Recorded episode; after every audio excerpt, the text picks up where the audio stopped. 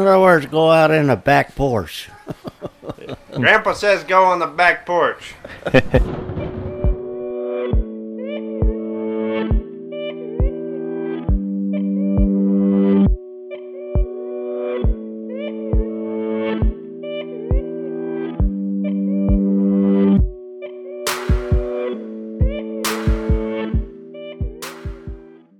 Welcome to the Chase Outdoors Podcast.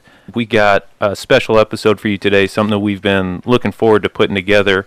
We decided that we wanted to do something we were calling the Legends editions of the podcast, and we got a really special guest with us today, Milton Currie, who is the 1956 beard growing champion of Phoenix North Central Avenue, and he's got a, a broad background and a bunch of cool hunting stories that he's going to tell us today.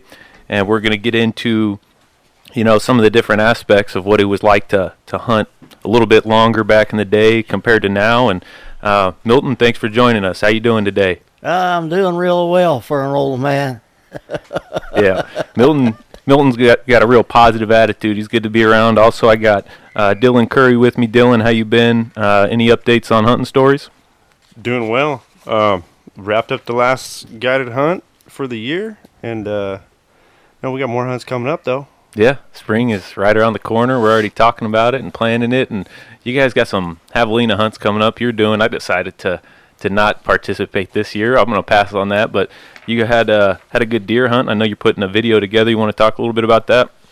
Yeah, I've finally have got got started on the editing of the the Coues deer film for mine and Keegan's hunt this uh, this November. We did a backpack hunt and had a ton of fun. Saw 17 bucks in like two and a half days, and went up, went up into the wilderness and killed a buck with an AR. So that was kind of cool. How far did you pack in? Was the total hike like two trailhead to camp? I think it was about five and a half miles. Five and a half miles. Yeah, it wasn't terrible, but it was all straight up, so that Yeah, was it's a- terrible. yeah. Taking the AR, AR-15 though is probably a nice little luxury, much lighter and easier to keep in the pack. It makes a surprisingly good pack rifle. They it fits nicely, and it's not doesn't have you know that awkward off balance weight like a like a long gun. But um, I felt very very under undergunned once I got up there and saw the caliber of deer that we were finding, and had wished that I did not bring that gun. So you might hear in the background Dillon's shuffling through a bunch of old pictures. Milton was kind enough to, to bring some photographs. Maybe we'll find a way to, to share some as we go through some of these stories. But uh, Milton, it's pretty cool to see some of these photos of areas I've been to. Uh, you know, 50 years back, 60 years back. You know, times that you lived. Uh, I wanted to ask you, you know, what got you into the outdoors? How long ago did you start hunting? How old were you approximately? You know, what got you into the outdoors at the time you were, you know, I'm assuming a kid? Well, to begin with, I I have I, I have for a long time felt very fortunate that my father uh, hunted for deer in the state of Arizona, probably even before I was born. So it just came natural to me as a, a teenager that he would take me deer hunting with him, even though I couldn't hunt deer at that early age because in those times you had to be 16 years or older to legally hunt deer with a big game rifle in Arizona. What time? What time period? Like, give the you know, give the audience a time period you talking when you you know Well- say back then. That that would be, let's see. Uh, well, let's just put it this way. Uh, and I was born in 1932. Okay. Okay. And then, uh, well, at 16 years of age, later than 1932, I could legally hunt deer in Okay. Arizona with a big game rifle. Roughly you know, 48. 1948. Late, Okay. late 40s, early 50s. This is what we're talking about time frame wise. Yeah. Uh, so uh, I was I was fortunate enough to uh, be around hunting at a very early age, and uh, uh, I will always be thankful for that. Uh, some of, some of my greatest memories have been either on the lake fishing or hunting, and some of those huntings later on in life were from the North Kaibab. Tell us Well- about maybe tell us about your first your first deer hunt. First time you went out deer hunting. Uh, when I when I turned 16, as a gift, my father gave me a Model 94 Winchester rifle. Okay. Okay, a 30-30 caliber, and uh, at that time, uh, most of our hunting was done either around the Camp Creek area or uh, the uh, Camp Wood area. Okay. So my first deer that I took was in the Campwood area, and uh, yeah, I, I will always remember it because that was the first year I was able to hunt legally with for big game with my own rifle. And the sad part of it was I had my right arm in a cast. uh, I broke my arm on a Wednesday in intramural football at Phoenix Union High School. I was devastated, not from the break, but the fact that I might not be able to go hunting. Right. You were looking forward my- to that hunt. Yeah. Yeah, my dad was leaving, taking me. Uh, we were going to leave on a Friday morning, which uh, the opening day of uh, deer season in Arizona. The last Friday of October is sort of a holiday in some places Right. and uh, but I, I got through it, and believe it or not, even with my alarm in a sling, I was able, and I still don't know why or how, but I was able to raise that gun, shoot the trigger, and take my first buck So you're just shooting offhand, off hundred yards. That's right. How about how far you think? Uh, I I would say it was probably around a hundred yards or 125, no more. okay. Okay, and I was fortunate I had not only my dad, but I had an uncle or two that was with me, Okay. uh, and and one aunt that I can recall. So it was, you know, uh, quite a thing that uh, with my arm in a sling and uh, everything, it, it stuck with me my whole life. That you know, So was that that model 1894? There's a story about your dad getting that gun, or was it the Savage that he got with that gun? You want to tell that story? they both of those stories go together. Actually, yeah. okay, this model '94 that my dad gave me, uh, uh, it, I'll go back even to when he bought it. Now he purchased this gun. You got to remember back then, he purchased this gun for fifteen dollars. okay, but not only that, he in the fifteen dollar package he received a hunting knife, a belt, older hunting knife, plus a shell belt. Okay. Uh, so uh, it it has been in the family for quite a while, but uh, in those days, uh, in in downtown Phoenix, uh, it was Penny and Robinson. They had a, uh, I guess you'd call it a contest, and they set up a set of scales right there at Central Avenue, and I believe Monroe Okay. not far from th- their little place of business.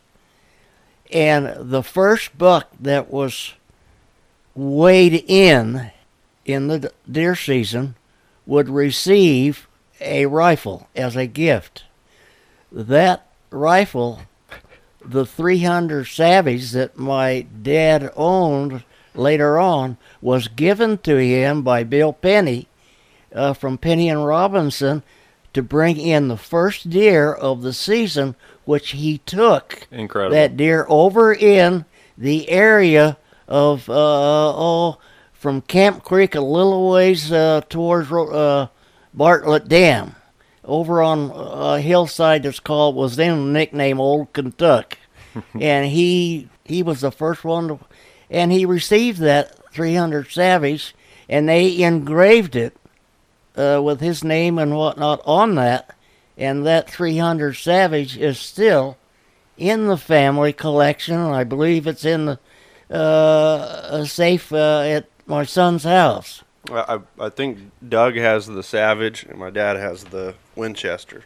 Uh, that's Goodwill. He they they asked me if they could swap, and I says that's fine. Once I gave them to you, as long as it's in the family, I didn't care. So the place that was given, I'm want to go back a little bit. The place that was giving away the gun was this like a local, like a sportsman's house or something? I Yes, these it was. It Sporting was- goods store. There were only two sportsman houses, and they were both in in downtown Phoenix. Those uh, Bell Sporting Goods and Penny and Robinson. Understood. Okay. Those two, and uh, uh, uh, my dad knew both of them very well. In fact, uh, I can still remember uh, as a young man, young fellow, I should say, uh, uh, George Bell and his wife. I can't remember her name. Might have been Alma. They would give me a, a, a Christmas gift each year. Really? And one year it was a, a block of uh, 22 rifle shells because they knew that I uh, had a 22 that my dad had given me later on. And, uh, you know, Wow. Times they, have they changed. super neat people. Yeah, times have changed. People are fighting over boxes of 22 shells now. Times have really changed. Oh, So, when you got ready for hunts back then, you know, it just seems like it's it was so much more simple. What was it like, you know, preparing to whether it's hunting or fishing? What was it like as far as type of gear you guys took? Seems like it was a lot more simple. Well, it was. Uh, of course, while I was still young, uh, I didn't have to do too much preparation. Thankfully, my dad took care of that because I, you know, at the early ages then I was still in high school. So uh, I, I guess I never really recognized the fact that he was pretty good at putting things together, you know Right. because he had been doing it already for quite some time. And I can still remember that uh, when we would go to Camp Wood hunting and he would put it together, uh, quite frequently, generally, there were other members of our family or close people that were with us. Like, uh, I can remember, oh, uh, my uncle Al was would go with us sometimes. Uh, sometime a, a longtime friend like Bill Crouch would go with us. Uh, just different people in our family, and uh, my dad would take care of all of the food. Okay. And this was a high dollar stuff. And just like Dillon. yeah, you know. and then at at the end of the hunt, all of those that partake was partaking in that hunt, they had to cough up two dollars a piece for their food. Okay. so you know, uh, things have changed a little. right. Wh- What I'd give to have this Ford truck in the in this picture. Why don't you uh, describe the picture a little bit, Dillon? It's like take that. I think there's a little description on the back. Uh, that one doesn't have a description. What's going on there, Milton? We got a picture uh, that he brought with him today. Two giant mule deer in the back of an old 1957 Ford pickup truck, and Yep. it's Milton. What's going on there? Well, this was one of our trips to the Kaibab, the North Kaibab, uh, and it would have been taken uh, uh, on the east side. Okay. uh, which uh, Phoenix, will- I'll Phoenix, put- I'll- Arizona to Kaibab. Then what? from Phoenix, Arizona to the Kaibab in 1957. What kind of trip was it was that? a, it was a long, tough one.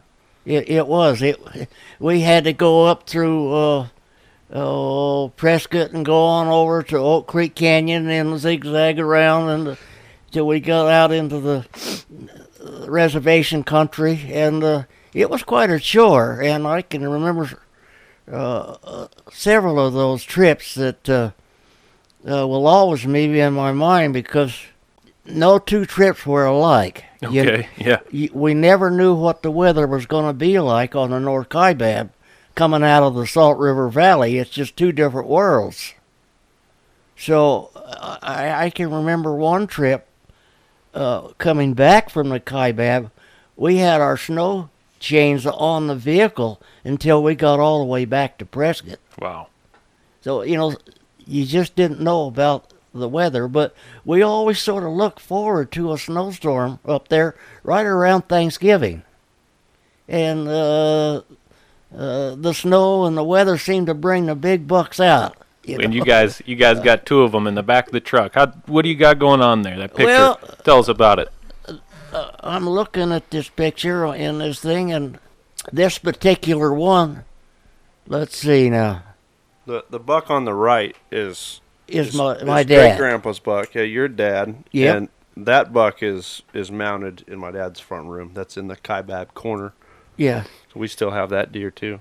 Okay. What, what size class? I mean, what does it look? One It's a hundred and mid one eighties. It's uh, three point on the left and uh, non typical five on the right. Milton, when you're hunting the kaibab at the 1957, what are you guys looking for in deer?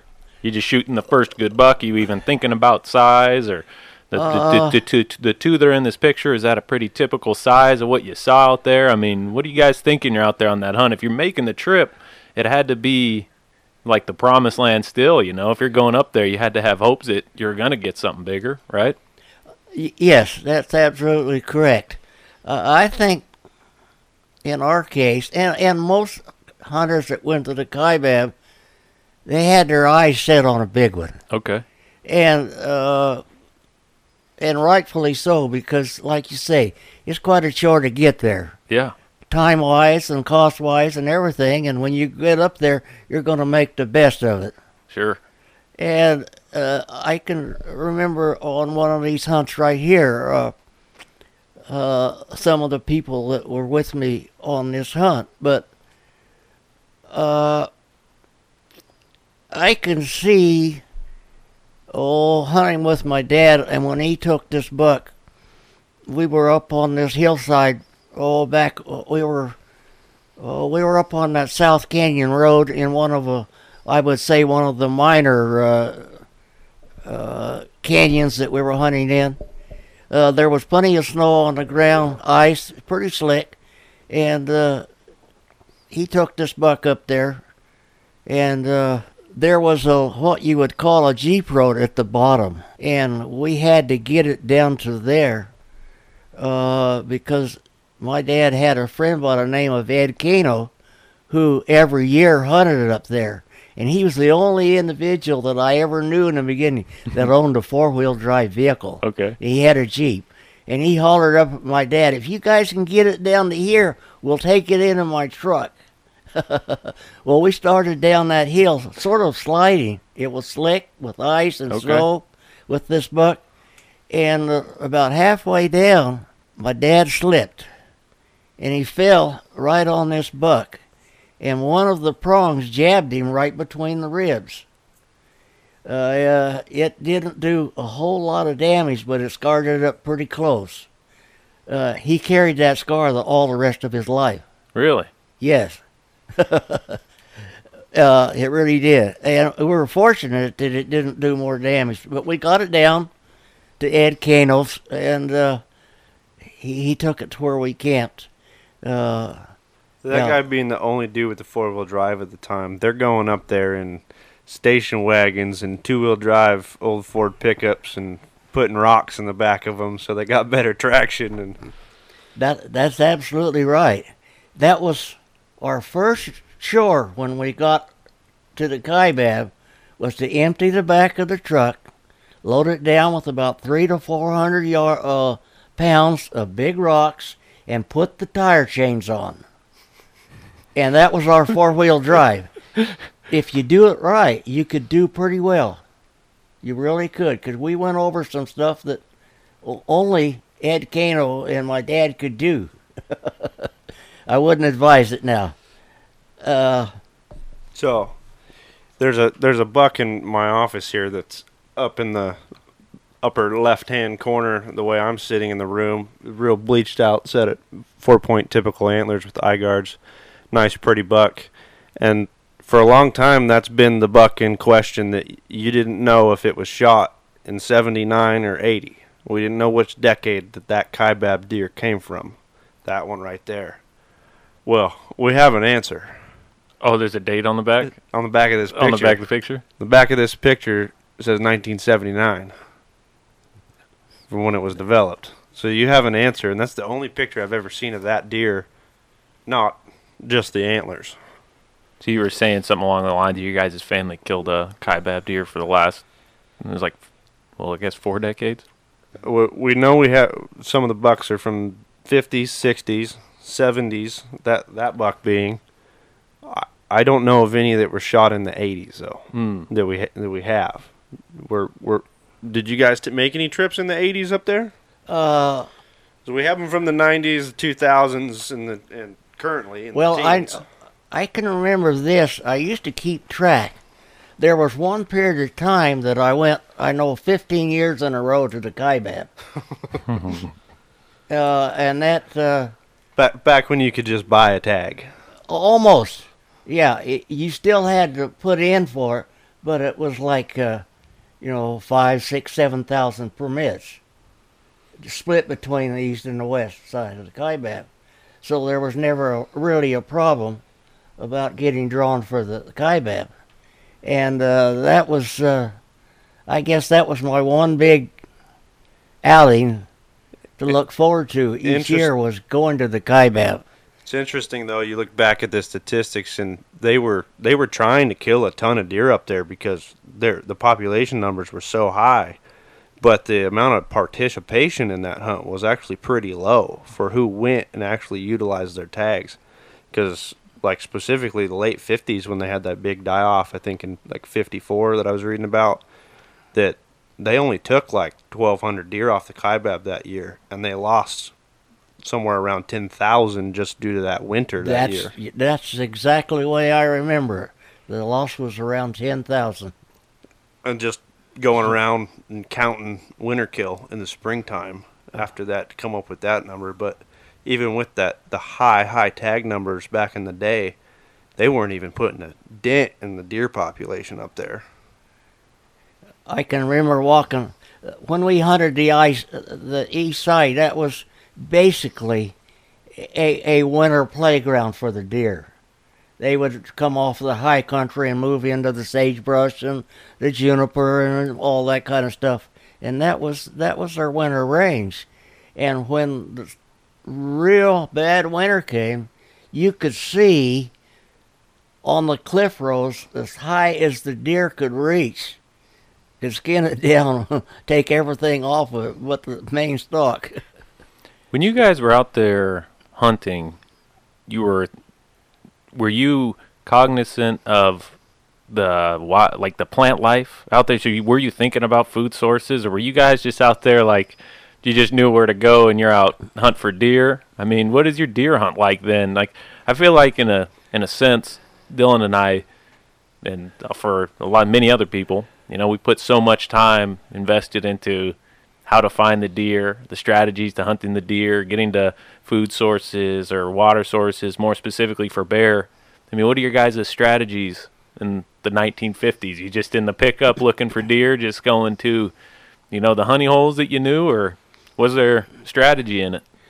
There, there was a little strategy involved in it, uh, and it goes back to uh, one of my dad's longtime friends and mine and others uh, that uh,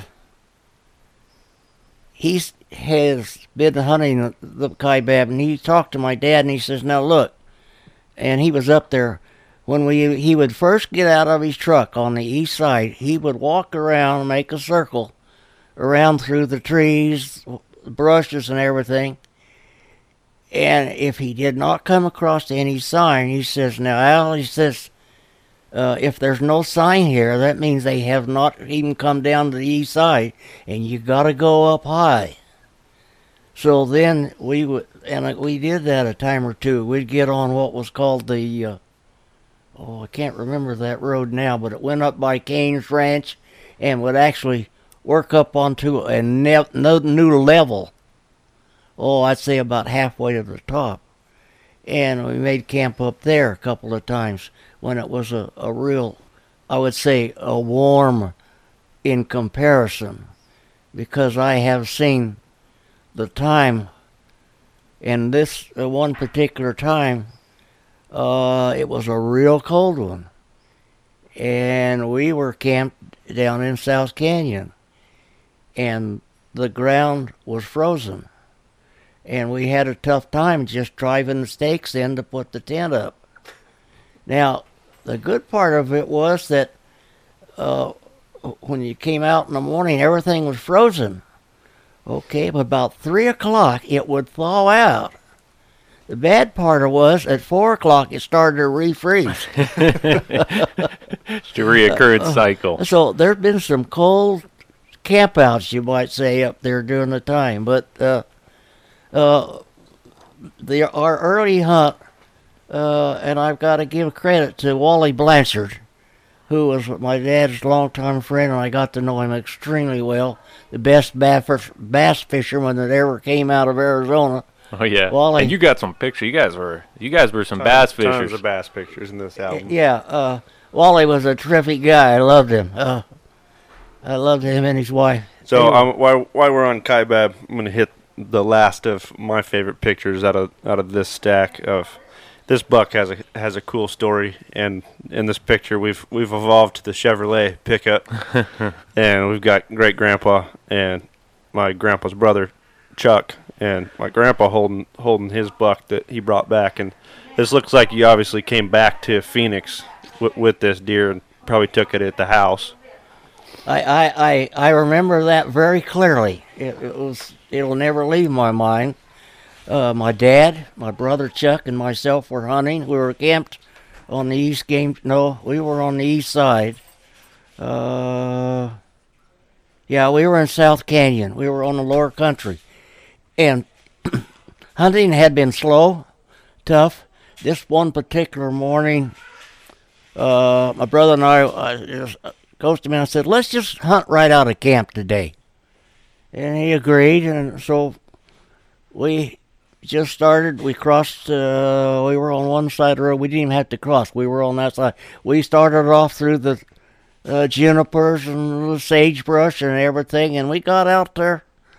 Oh, probably about a half a mile, maybe three quarters at the most, and all of a sudden this big buck jumped out of the brush right in front of us to my left. Well, my brother was on the left at the time, and he up and fired a shot, and he missed. And he hollered it at me, shoot him, Milt, shoot him. so then I, I quickly decided that he had given him to me uh, permission to Okay, go ahead. yeah, there it though. It's yours. and I shot him. And the deer stopped in his tracks, fell over on his back, feet up in the air. And I said to him, he was just a little ways away from now. I said, Chuck, I think it's all over. And we started walking towards him. He, he went down, oh, maybe 40 yards at the most away, 50 yards, somewhere in that area. And we got about halfway over, and for some No reason, die. Just right in there. that deer rolled over on its feet, got up, and ran off. I couldn't believe it. And I said, let's go after him. Well, fortunately, all the deer did was go over the next little rise and into a little draw, and he was he was there completely dead. Later, we would look through it, and the bullet had gone through his heart. So uh, how he went that other 40 or 50 yards, I don't know. But anyway, we had this buck. So we field dressed it out, and we got it. We were thinking about how we was going to get it back over to I was. camp. ju- That's the. I'm not even thinking about camp. How'd you get the deer home? That's going to be my next story right, right, now. I jumped the gun. we were thinking the same thing. Now, how do we get this guy home? All of a sudden, we heard something, and it was a vehicle, and it started coming up from the lower ground up through the sagebrush, and all of a sudden, here come a man and his wife in a jeep, and they came pulled up to us and looked at that deer, and he says, "You know, we've seen that deer two or three times. We've been looking all over for him, but I guess we can stop looking now." and we talked for a while and and they get and the fellow says well where are you camped i says over on the south canyon road he says put him in my jeep i'll take him home for you and that's how we got it over to our camp How do you was- get? How do you get a deer home though? From Oh, the Kaibab all the oh, way. okay Because I'd imagine that's like 12 hours more. It's got to be more than that. It's got to be almost like. If it, yeah, if it was taking you six and a half, seven to go to Payson back then, I mean, how? I'm just trying to put wrap my head around how you got the deer home and good? There's no gas stations, I'd imagine, with ice. Was that even an option? It wasn't didn't have to be an option. Like I tell you, the ground was frozen. Got it. Okay. Okay, we we field dressed it and hung the deer. Okay. Okay, uh, and while I finished doing some other hunting, the deer froze solid. Okay, when we got ready to leave, we put bedding down in the back of the truck, and then covered it over with all the other bedding that we had. And when we got back Like to your Phoenix, blankets, your blankets. blankets, bedrolls, etc. When we got back to Phoenix, they were still frozen solid. Check, and check your bedroll for ticks after that yeah, one. uh, that that was one of the benefits of a real cold winter. Uh, so we didn't have that problem, and and then we would uh, lay it out and do our own butchering right there at my dad's house. There, there was it was pretty involved. I can I can remember So- oh different times on the Kaibab. And you know, as, as tough as those hunts were at times, there was never a bad one. Right. No, it doesn't say. Sounds like you guys are just out there Uh, having, having a good I- old time. I've come home from the Kaibab, and generally we were there a week.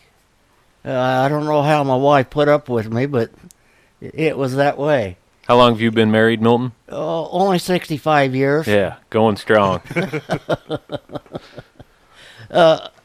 Uh, but uh, yeah, I I have to believe that some of those trips to the Kaibab, uh, that they make a they make their own stories, you might say. I I have a sort of a pet story that I've only told a few people, but later on in life, I was I was uh, working. I was an electrician, and I was working down south out of the Tucson local, and uh, we were working on uh, the McKale's Center. Then they were building a new, and uh, this one elderly man who I thought was old, he really wasn't. He's probably my age. He came to me one day and he says, "Milt, I understand you uh, have been hunted the Kaibab in the past." I said, "Yeah, I have." He says, "Well, I drew a permit for a doe permit on a hunt up on a Kaibab." I said, "Can you tell me about where I should hunt?" And uh, I proceeded to tell him. I says, "Well, if you get over uh, up through uh, House Rock Valley, take that road that go that has a big sportsman sign on the on the road there. Go back on that uh, South Canyon there, and if you get in there only about five or ten miles, the it starts to get thick with the juniper and all that kind of stuff and thickens. And you go through a little little canyon uh, on both sides, and then it's got a draw on on each side too, and it makes a little saddle. And he says a lot of times we've gone right through there, and it seems to be a passageway for deer. And Okay. they kept doing it.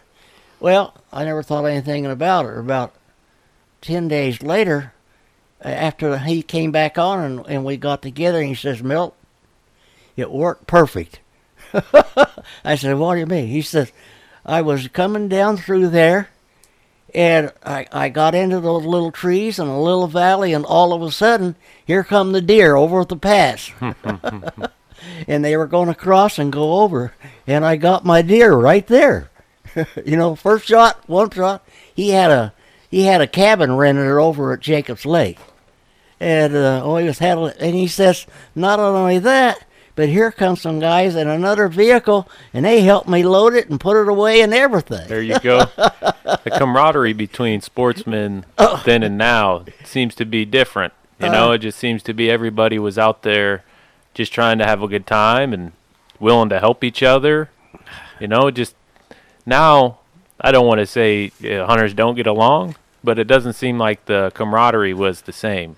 Know, all of your stories so far, you know, there's there's mention of, okay, this person helped me or this random stranger did this. You know, it sounds like every time you were out there, there was another sportsman. You know, that you guys were kind of in alliance and everybody was of the same understanding. And if there wasn't an issue, you guys were hunting in similar spots or anything like that. It just seems different than than now to me. I, know? I I agree with you. Uh, I th- I think uh, back then, of course, I, I can visualize some of the things that took place, And I also can remember that over the years on the Kaibab, there was there were several little groups of people that were there every year that they could be. So they sort of got to know each other, like Right. like this Ed Cano fan I told you about. Him and his wife, they came up there and spent the whole season. They were the only ones that I knew that had an Airstream trailer, gas fired and kept warm and everything else.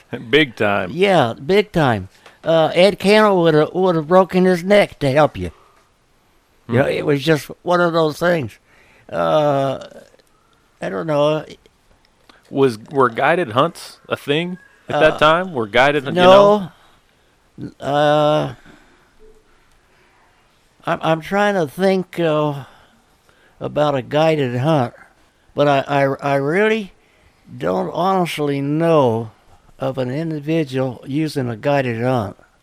Uh, I only only heard about it, but never was around or with people that were. Hmm. Uh, I I know uh, I I know uh, a couple of funny stories about the Kaibab and and longtime friends. I won't even mention their names. Uh, both of them are deceased now, but they instead of going into the Kaibab uh, itself proper, they turned and went up another canyon across House Rock Valley, and they had horses. Well, they were uh, one of them had borrowed a horse, and the other other one was his. Anyway, they were going up this steep trail in this canyon, and this one horse slipped and fell and went over the side, and it happened to be that this horse uh, was a borrowed horse, and this individual was devastated. He said, "Here I maybe ruined my rifle, the scabbard, the, uh, the saddle, and killed a horse." So he hiked all the way back down and got her over underneath and, and got down in the thickets, and he came up on this little place in an opening, and here was this horse munching on some grass. he said it was unbelievable. It was beat up, but we took him back to camp and we sort of tied him up and took the weight off of him and poured all the liniment we could get on the hide and the scraps and everything, and we got him back home. So there is some different stories. What uh what other big game species do you remember being popular, you know, like other than other than mule deer hunting? What other big game were guys and girls out there hunting at those times? well, I, I, uh, if if a, if a person was really really anxious to score something big, he would have to go after one of the buffalo up there, and that's uh. tell, That's, tell us that's- that story about your. Was it Uncle Howard? That's right. I know what you're thinking, Dill. I'll tell you that story too because Nobody, Uh, nobody can get mad at you for it anymore. Oh, he- he- he's not around to, to defend himself. But w- w- my uncle Howard was one of my uncles that hunted with us regularly, and him and I had teamed up this one day, and I was on one side of the canyon and he the other, so we could both watch the other side for the guy and if he kicked something up. Well, we were about halfway up this canyon, and I looked over and I could see this bull buffalo.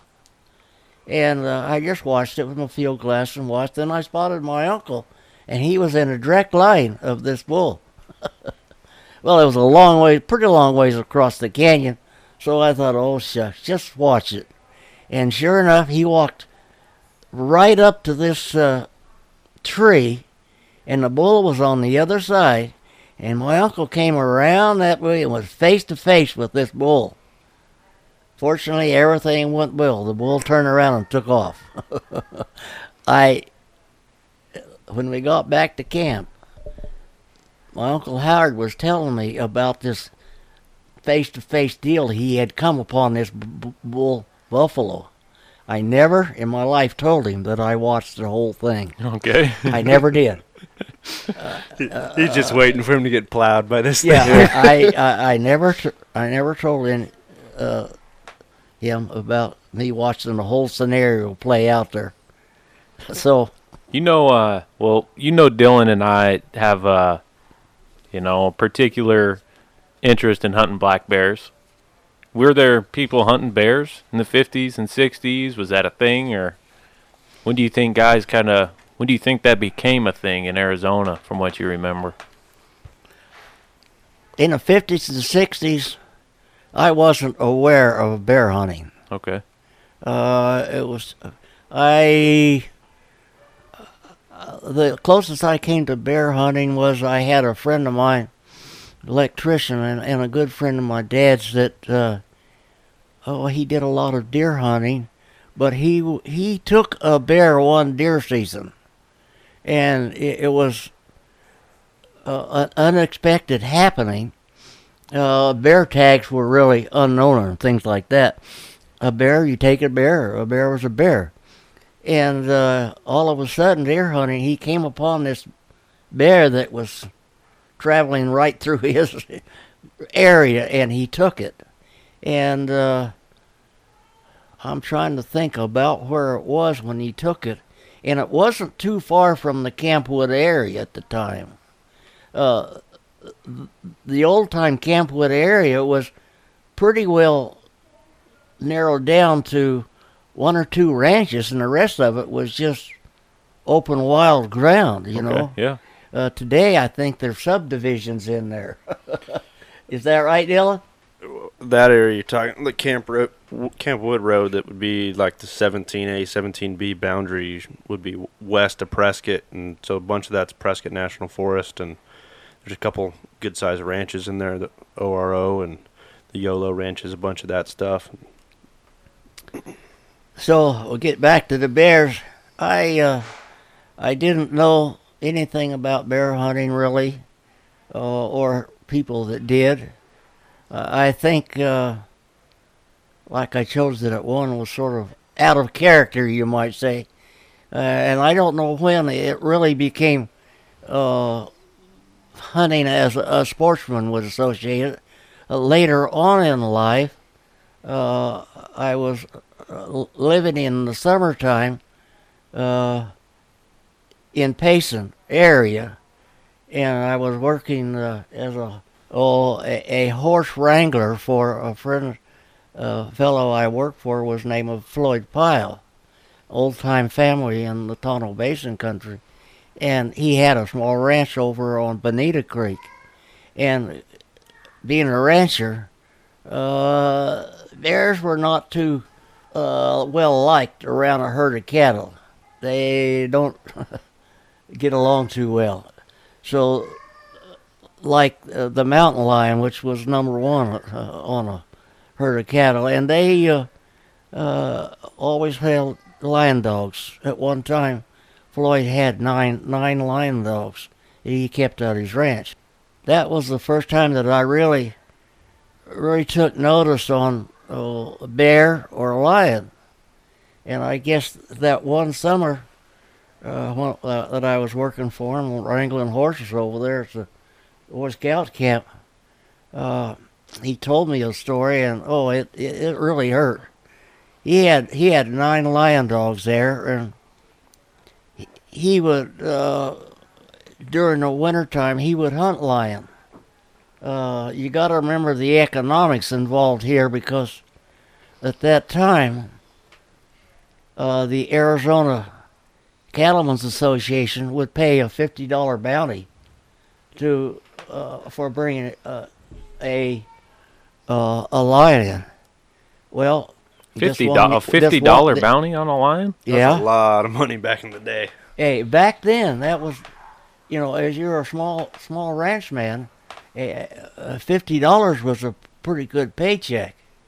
And thi- this one winter, Floyd had taken eight, eight, Wow. eight lion. So add that up, and you can see it was a pretty substantial fund for those days. But uh, and then later on, uh, he was hunting in the Mazatzals, which was boundary lines up through there where they run cattle and everything. And unbeknown to him, the federal wildlife and game put out coyote poisoning. And he did not was not aware of it, or, but it was put out. And one of his trips uh, into the Mazatzals, out of his nine dogs, eight of them died. Wow. Oh man. He had one. He had one one lion dog left, and his name was Trailer. And uh, I stayed in a tent over at Coles Ranch at the Boy Scout headquarters, and Trailer actually would sleep with uh, my tent every night over there. And every day that we'd go on the, take the scouts out on their trails, Trailer would go. So uh, How how much time did you spend up there, part of the RBRC and that stuff? Well, I don't know. I, I was probably three different summers that I worked up there. I uh, at the at the end of the when the regular Boy Scouts went home, they usually wound up uh, well through the month of June, and then the Fourth of July came around, and they'd have the big Fourth of July barbecue in Payson, and. Uh, so they they would take us all into the, the big barbecue, and it, it was a it was a great time. Of course, Payson was a small, you might call it two track town. What you, when we when uh, you came up this year in September, and you hung out at camp on my elk hunt, you were telling me the story about what it took to get from Phoenix to Payson, and I was it kind of blew my mind. What so for those uh, you know for the people local to the state, they would understand. Anybody that's not in Arizona, obviously Phoenix being the capital, uh, Payson to us now is an hour and 15, hour and 20 minute drive north. Uh, you know, easy highway. It's you got two lanes, both directions, north and south. But what was it like originally? You know, at those times to get from Phoenix to Payson? We're, we're talking like early early forties here. Yeah. Okay. I, I have some film of you and your brother and your mom and dad in old downtown Payson in the 40s when you're in some of those videos you're probably only nine, ten. I uh, uh, actually the first time I went to Payson, I was five years old. Uh, and my dad had friends up there that lived over on the East Verde, and her last name was Shed. And my dad had, had was given a, a, an invitation to come up and hunt deer, and I can remember that first time to Payson. Like I say, I was five years old, but we went over and stayed at his house, and he was right where you could see into the uh, the East Verde. And uh, I remember he had a big old black Great Dane. Oh, he was a brute. I used to have a picture of it, but I I haven't been able to find it. And uh, but I remember when we came home, we had to backtrack then from that area over to Payson, and we got into Payson. Now you're you're looking at just a gravel little road. We got right in the middle of a big cattle roundup. Right there in right on the first edge of downtown what was Payson. And we, we just had to work real slow, and the cowboys would port to, uh, take the cattle and sort of move them aside a little bit, and we ease through. And, Just going down Main Street. yeah, and uh, of course Main Street was pretty rough, but uh, uh, it took us a while. But we got out and got over on the old Bush Highway, and, and out. Uh, Total. yeah, there was some. what, what was that drive like from Yeah. from Phoenix to Payson in the station wagons? In Uh, the trip from Phoenix to Payson was a difficult, hard seven-hour drive, and Holy you better moly. make sure you had your tire pump, a- a couple of spares, or at least one with the t- uh, the necessary tools to patch a tube. Uh, and and that that was that was standard. Uh, it just was. So it wasn't uncommon to to run a tire going to Payson. So we've been talking about that area. Uh, I have pictures over at my parents where your bear is at in my old room, but our family took a lot of bears out of that particular area where my dad took that one in that picture. But you want to tell your story about the bear that you took up there by the ranch? Yes, uh, I was uh, I was living in, in Payson at the time, and I had uh, been somewhere I don't know maybe the valley, but I came back and I had a had a had a little problem in my truck, and I was out back. Maybe I was changing the generator. I'm not sure now.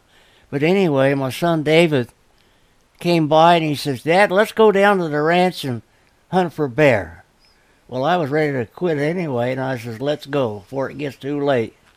And I had been down to the Ellenwood Ranch, which my son Richard owned, and I had done some scouting, and I had seen very, very little bear sign, except this one area. So David and I went went on down, and we got over to what we called uh, Whitetail Canyon. my son Richard gave it that name. That's something later. Anyway, we got set up, and it was getting pretty late in the day, and we set our scopes up where we could look across this gully in front of us. Oh, probably across it, it was oh, probably 250 yards or something like that at the most. And uh, it was starting to come down and getting close to quitting time. It was getting sort of dark. Anyway, we spotted this bear come over the ridge. And I got the glasses on him and watched, and I watched. And uh, I says, David, I'm watching that bear. What do you think? Is is it one I should take, a good one, or is it just, you know, just an average? And he says, Dad, that's that's a pretty decent looking bear. I think you ought to take it. And uh, I says, Well, Dave, you know, I only I only have six shells in my pocket, and I was using that uh, 264 uh, Winchester Magnum that I loved, and I I got set up and the bear was sort of coming a little closer and then turning, and he says, "Shoot it now." So I shot, and I missed. Uh, I know all about that. uh, I, I'm I'm a pretty good shooter. I have been all my life. Then you get a bear in the scope, it's a little bit different. Uh, yeah. I don't know. I, maybe I had a little bear fever Yeah, oh yeah, there. I've been there. But the second shot, he went down. But he didn't stay down. Now we're talking about a lot of tall brush too. And and I actually put him down for keeps at the fifth shot. Okay? And and David saying, Don't you shoot that last shell. Don't, don't. I can still hear him telling me, "Don't do that," because it was getting was, late a, in there was day. a situation with a bow and arrow that Yeah. happened similarly with Uh, Aaron telling me not to shoot the last one. Uh, so it went down. So we got our act together and we started over and started trailing him. And uh, like I say, you couldn't see him because it was so thick, scattered. And uh, he was down and he was dead. And uh, oh, we were we were pushing daylight, but we got uh, we got the bear field dressed out and uh, we also there, there was a couple of pretty good sized trees just a little ways away and we drug it over there and we got it off of the ground. And uh, i thought well we got just enough time why don't we go ahead and skin this dude and you know get it ready to move out in the morning? So we did that we went back to camp. I told uh, david i says you know bears will eat bears. I says, maybe we uh, we had a we had a deer buggy that my dad had made at the time, and we had it down there at the ranch. So I said, let's go get that that bear, cut him up and bring him in. So we went back and we took flashlights and on a little path, and we took that little wagon wheel buggy and we loaded him up and it was pitch black then.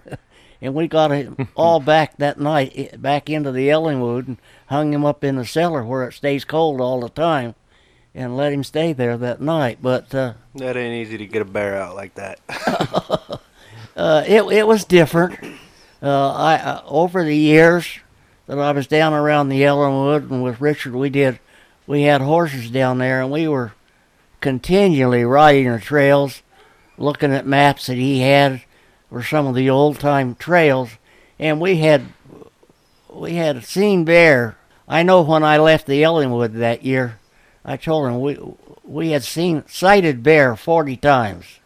Now I realize some of those were duplicate sightings but I remember one sow we saw I think three times. She had two cubs a light one and a dark one.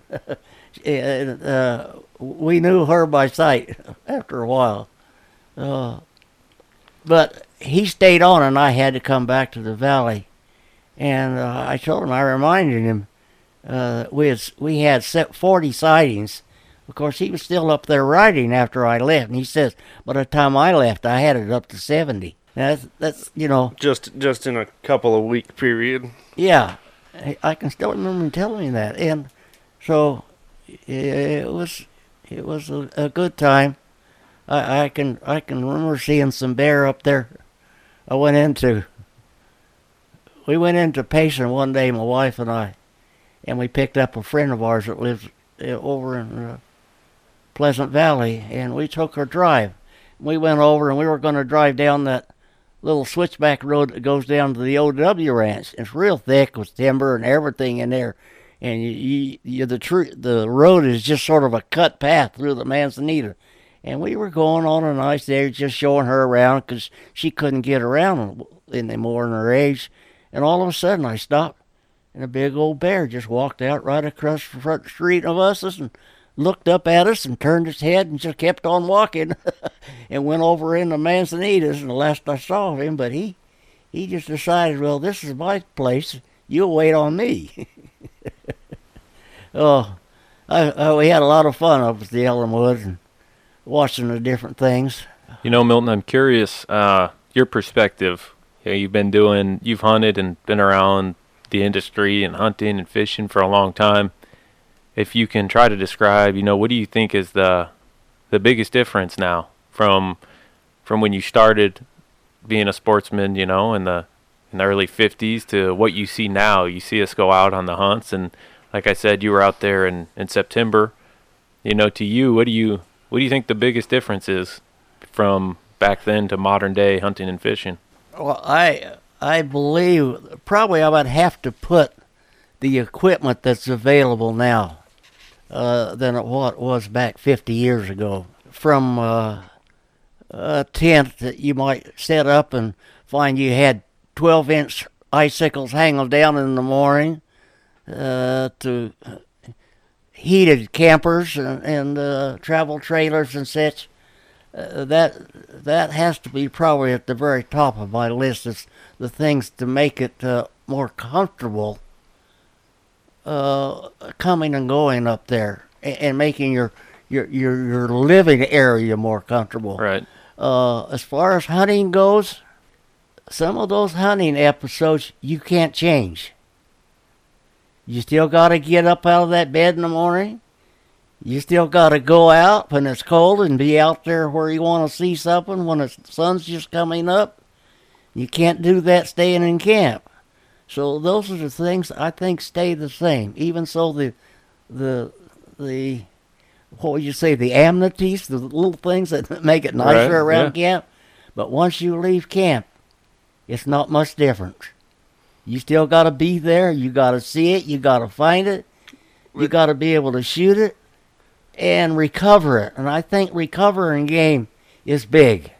If you're going to shoot just to shoot something and not worry about getting it out or whatnot, then you you you have lost most of the real true hunting sport. Yeah, it's I, I You you guys seem to walk a lot more. I mean, we walk a lot just because now kind of pressure dictates that we go further than the next person, but pretty much any time we can utilize it, we're utilizing optics to hunt. We're using glass to look long distances, and you guys seem to get more into smaller pockets and just kind of walk in there and, and hang out and, and observe with your eyes more than than using binoculars or a spotting scope or anything like that. You didn't really have you didn't have them set up on a tripod like we do now. That's for sure. we we did rely on field glasses.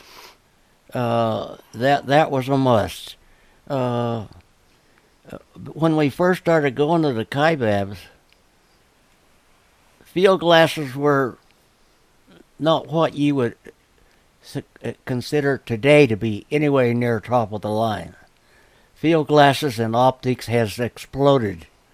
Uh, back even in the 50s and 60s, they really came online. some things that were unreal. But we relied on our field glasses.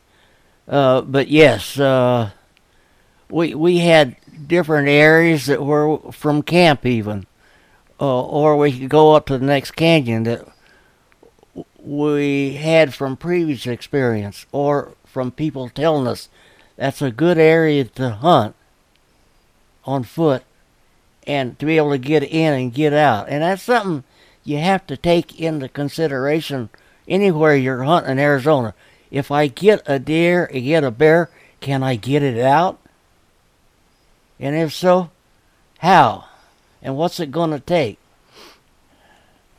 I uh, think- I there's think- some stuff that we hunt that we we won't hunt because we don't want to pack things out of those spots. I, can believe that. I, I- I've seen some places, actually, on the Kaibab where I've passed up that I knew we could never get to it and get it out. I, I honestly believe, well, the biggest deer that I've ever seen was on the Kaibab. And this is a story I sort of tell on myself. We, we had, uh, we had hunted pretty hard and the pickings were really slim. And I decided to hunt this one canyon by myself one day. And my my dad and my brother were back at camp I I crossed over one canyon and I was looking back and I was just stopped there and watching and looking and pretty soon I, I- I saw this head of a deer stick out across the canyon and it wasn't all that far, maybe 150 yards at the most. I could see it was a deer head, and I kept watching it and watching it. And I picked up my rifle and I looked over at it, and there was just this head and nose sticking through the brush in the trees. And I looked and I looked and said, "Ugh, just another doe." And I, I was a little bit disgusted. I dropped my rifle butt to the ground. And it sort of made a clunk. Well, at that when that thing clunked, that doe over there turned its head, and it was a huge buck. Both of those trees on either side moved. That was his horns, and I miscalculated and did a very terrible thing as far as deer hunting went. And that buck, Rookie move. that buck just took off, took about five steps and was off the next cache and gone. Never saw him again. And this was the only buck that I believe in my whole life was about 40 inches. He was unreal. And, and you've shot some incredibly big deer on the Kaibab too. And in fact, I, the only picture I have of, I think it, what is your biggest buck is this group photo with you and your dad and your brother and Uncle Howard. And it's it's the buck that you have at your house still. Your it, what is this eight by seven? That buck. It's not very wide.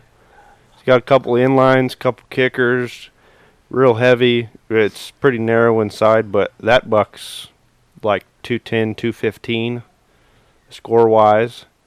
And uh, another buck that we were talking about earlier, um, the buck where you guys are sitting on the back of the Chevrolet, that that buck itself is 32 inches wide. That's a huge Yeah. deer. And it's kind of the clone of, of Chance's deer. He he shot up there a Oh. few years back. They they have the same frame and they were shot 25 generations of deer apart and they got they have extra points in all the same places. I, that deer that I have, it's in my uh, office in my bedroom at home now. Uh, I can I can visibly see when and where I took that deer. Uh, I was, and it's not the smartest thing to do. I I took off hunting on my own this day, and we were on the North Kaibab, and uh, I had come upon this oh a, a, a big, uh, almost like a big sinkhole, but it was a big rounded out canyon, and it had a lot of space in the bottom and uh, small, small leach, foliage in the bottom, and the other side it was uh, uh, a good ponderosas, and it's just a little of everything, just perfect for a, a deer or even an elk.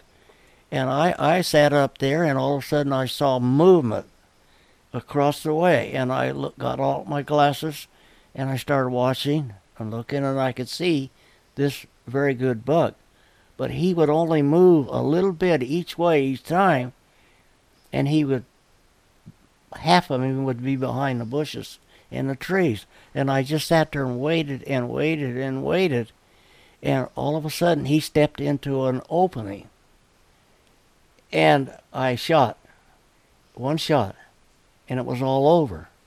And I hiked over to him. About the time I got over, I didn't know it, but to the other end of this big bull, there was a, another hunter, and he was watching this same deer. And he couldn't ever get a shot. And I happened to be the one that got shot. He came over there uh, to me, and we talked and everything, and I field dressed him. And I went back and uh, got him dressed out, and I brought the one wheel buggy over there, and I made a mistake. When I got over there to put the deer on that buggy, the tire was down on it.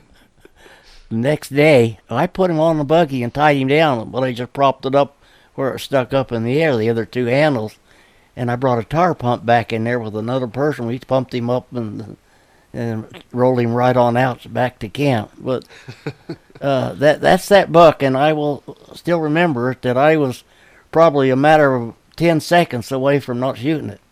Hmm. This other hunter would have taken it. Still, still had competition even in the '60s. and still shared a steak. you know, still took him some meat over. That's awesome.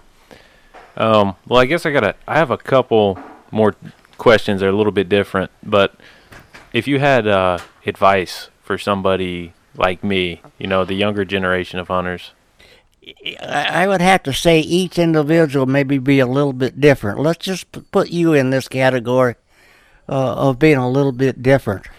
I've been told that because I've been told that my whole life. Yo- uh, younger younger hunters have some of the same ambitions, and and we go back to an old saying: "Where there's a will, there's a way." And I I think uh, even though some of the the statistics and and of, of hunting have changed, uh, but I think uh, basically, if a hunter, whether he's going out for whitetail or mule deer or bear or everything, if he puts his mind to it and uh, does it with, uh, there has to be some emotional, I don't know what you might say, to something emotional to make a hunter do what he does. It doesn't just come naturally. You know, uh, every hunter started out young, most likely, and he's he learns as he goes along his mistakes and what works and what doesn't. And that uh, that that's probably one of the key things that uh, each hunt you do, you improve a little bit. It may be just the type of food you take, or what you don't have to take, and it's a burden. And, and you, I like to think that that was one of the the things that I grew up in is that uh, my dad he may have not been the greatest hunter, but he knew how to make camp when he had everyone satisfied when we went. I mean, if if it was something that was necessary to have, he had it, and it was you know That's that's a Currie trait. You just bring it all. Make sure you have everything. well uh, uh, up to a point. My dad didn't really overstock, but he had a, continual list of things he knew that were mandatory. Uh, I, I know some people without name take everything but the bedroom. oh, but uh, no, I think uh, hunting is uh, a great while, worthwhile activity. Uh, even though, I'll put it this way: all the times I went to the high ba- Kaibab, I never, I never uh, left there with a bad feeling. I don't care if I had a deer or not; it was a good hunt.